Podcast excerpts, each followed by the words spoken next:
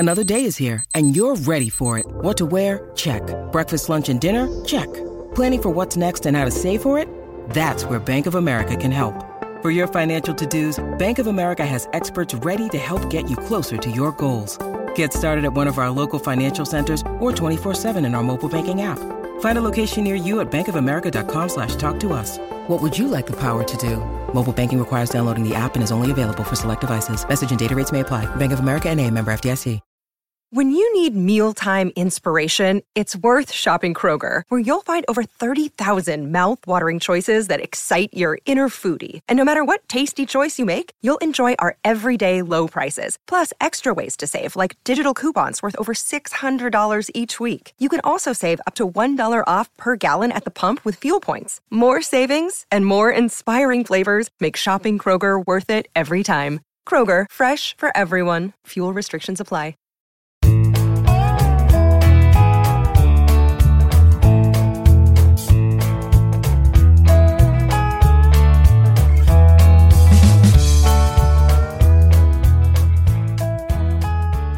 It's Thursday, March thirty-first, and you're tuned into the Cleveland Baseball Talk podcast. I'm Joe Noga, joined by Paul Hoynes. Hoynesy, today was supposed to be opening day. Today we were supposed to be sitting at Progressive Field watching the Guardians open up their their their season. Uh, it's not happening. It's uh, going to be a week later because of the lockout. Actually, I'll tell you what, today would have been the perfect day. It's sixty-five degrees out here in Cleveland, and uh, it would have been the absolute perfect day for a home opener. But uh, that's how it goes. Uh, we're, we're still playing spring training games. Got about six or seven of them left uh, before the Guardians head east to uh, open in Kansas City. God, that's a great call, Joe. I completely forgot about that.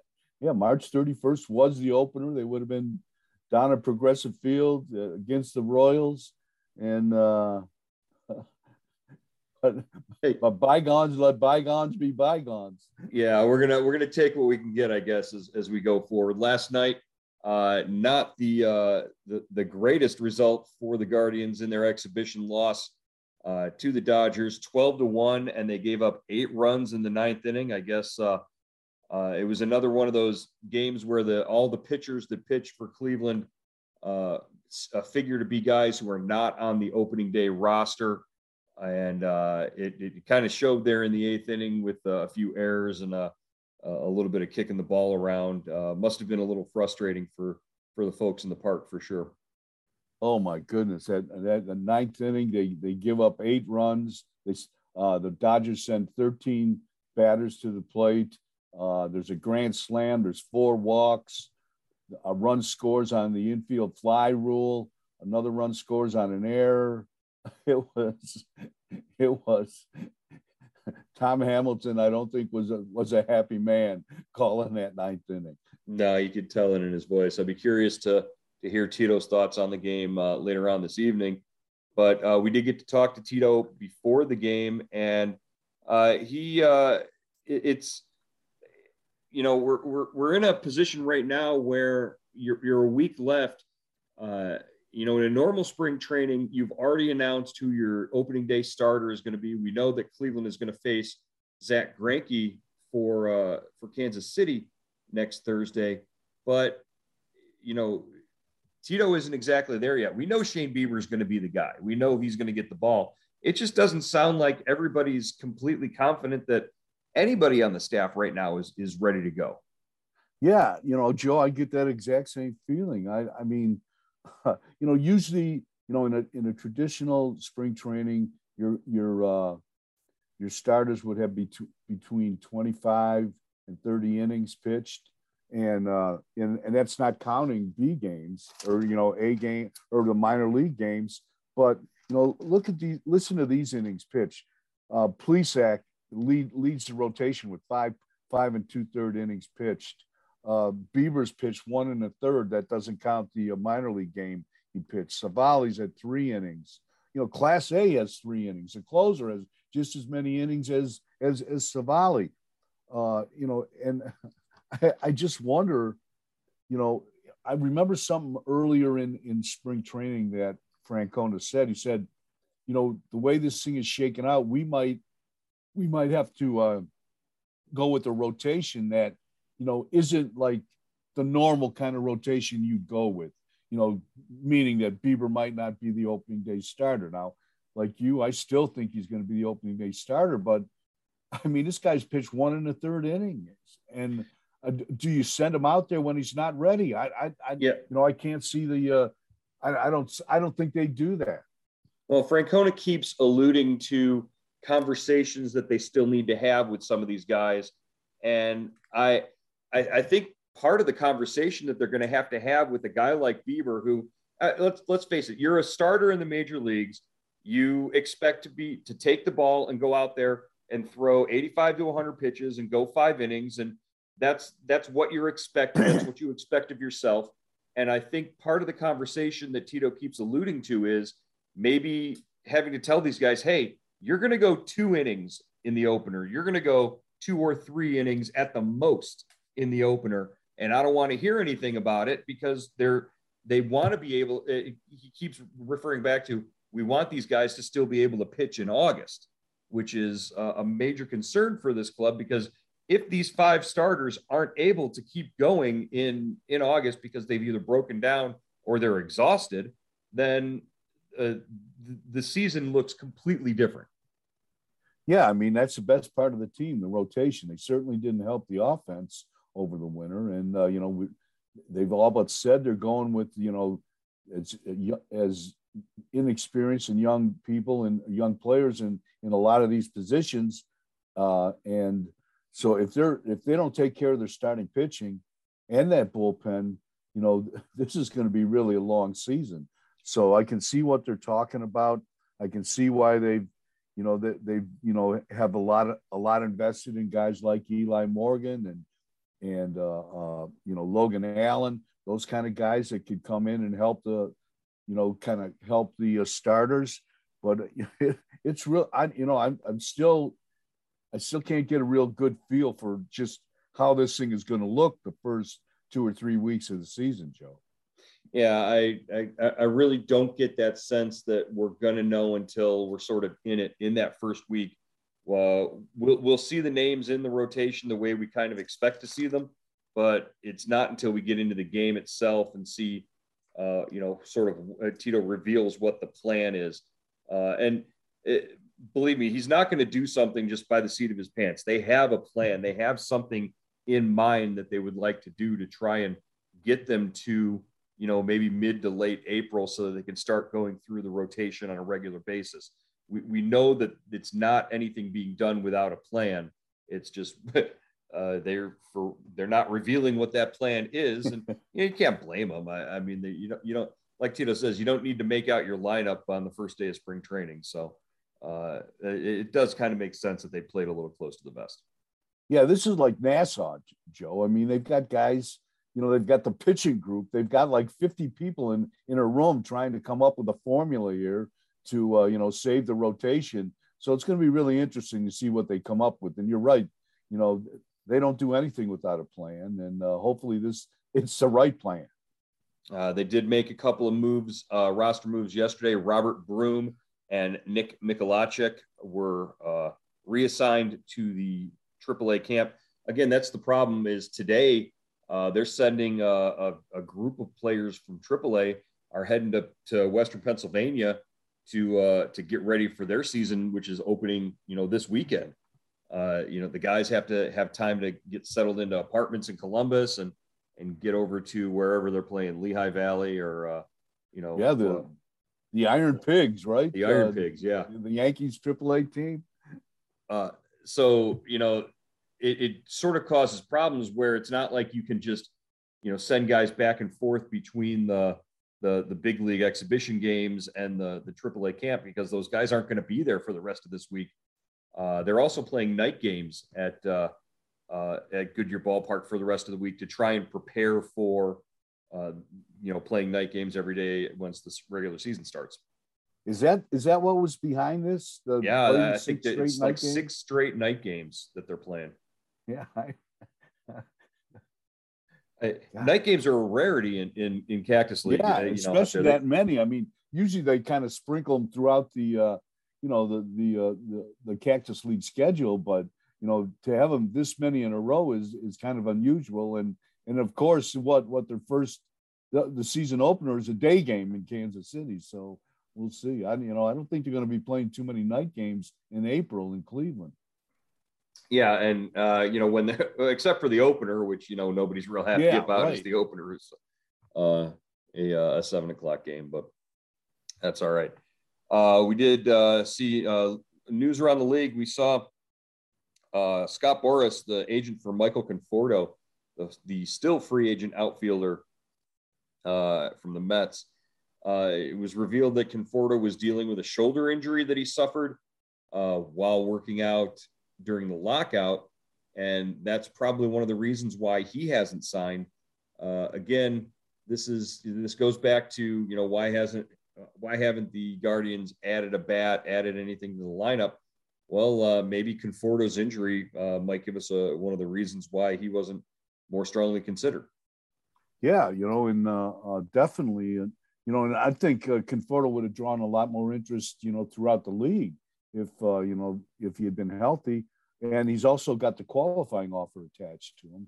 So, you know, that's another thing slowing it down. Right.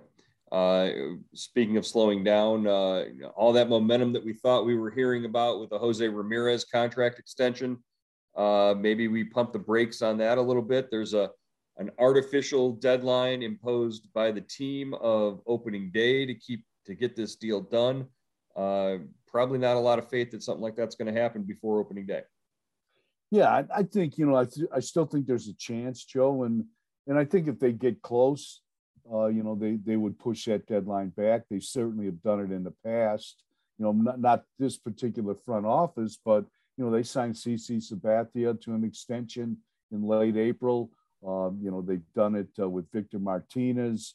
They did it with, uh, um, you know, uh, Travis Hafner, uh, you know, so it, it's, it's happened before. And they've also, you know, gone right up till to, to opening day with guys like Jason Kipnis and Carrasco and Kluber. When, when they've signed extensions to to them. But, you know, I think it's uh, right now I get the sense that the ball is in Paul Dolan's court. You know, it's it's up to him to make the decision. Do they want to do one of these, you know, one hundred fifty to one hundred seventy million dollars contracts, uh, you know, six, seven, five, six, seven year deal. And, you know, and, and of course, you know, Dolan is pretty much on record when, when the, this, the same question was, you know, revolved around uh, Francisco Lindor, that they just can't do a deal like that. So we'll see what happens. Right. What was Dol- Dolan's uh, thoughts were the next three hundred million dollars contract I hand out will be my first. Uh, I think it was uh, uh, something along the lines of what he said. And, uh, you know, it, it's just the idea of being able to, to say Jose Ramirez uh, plays his entire career in Cleveland. I think it, it would be nice to be able to, to, to say that, to do that, to have that, uh, and, you know, build around him for the next, like you said, five to, you know, six years. Uh, it, it, it's, it's something I think everybody wants to see get done. And, and you're right. The, the ball is in, uh, in Dolan's court right now. Uh, as, as we move forward, uh, getting ready for, uh, gosh, again, uh, the opener is a week away. The, the, The the season opener, the, a week from right now, they'll be will be, you know, focused on watching the, the Guardians take the field for the first time this season. Uh, what do they still need to do between now and then to get there? Oh, I think they, you know, they've got to settle the second base question, right? Uh, Ernie Clement gave, uh, you know, it's just having a, a a breakout spring training. He had he had a home run last night for the for uh, the Guardians' only run. Um, is he? But is he the everyday second baseman, Joe? I I don't know. I think he's a utility guy, but you know the way he's played, you certainly can't deny him that. Yu Chang, uh, Owen Miller, uh, um, uh, Andres Jimenez—they've all had really good springs, so that's a good problem to have.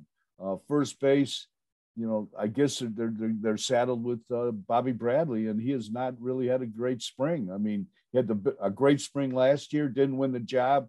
Now he's he's having, you know, he's scuffling, and he's gonna he's got the job handed to him because he's out of options.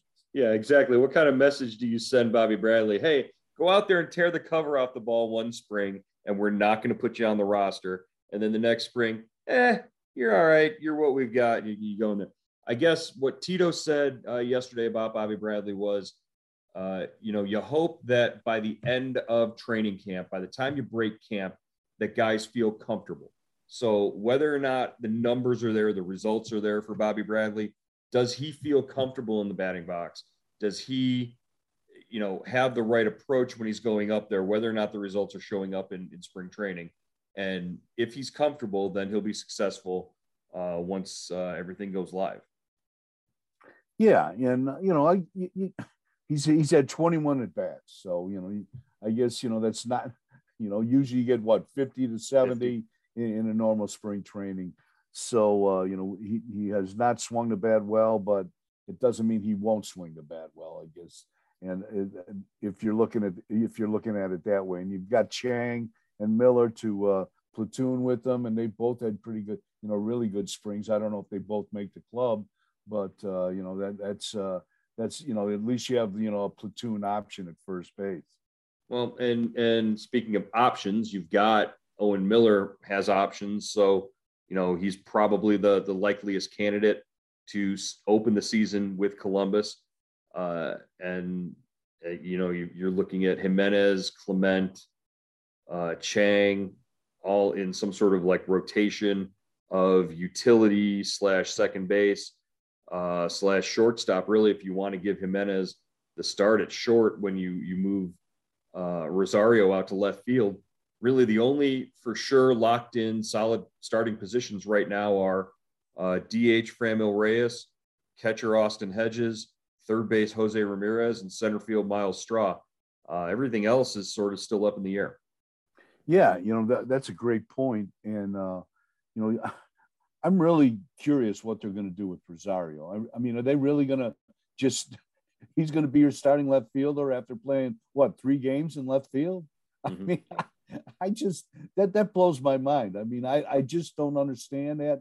And I, I don't think it's – I just I, – I don't know – You know, I, I love, you know, obviously he's a good hitter. You know, he had a good year, but I, you know, I just think you're asking for trouble. You know, you, you, yeah. you know, and it, and it won't be his fault if, if he gets three balls hit over his head in against at, at Kauffman Stadium when the season opens. And you're talking about a big outfield there at Kauffman Stadium. It's not exactly the, uh, the easiest place to play. The, the angles down the line, you know, the way the ball kicks off the wall down there, you have to be real careful because you're talking about an inside the park home run if if you misplay a ball in the corner. Uh, yeah, and, and, that's and that's a great not, point. That's, that's like a good highlight court down there. Exactly.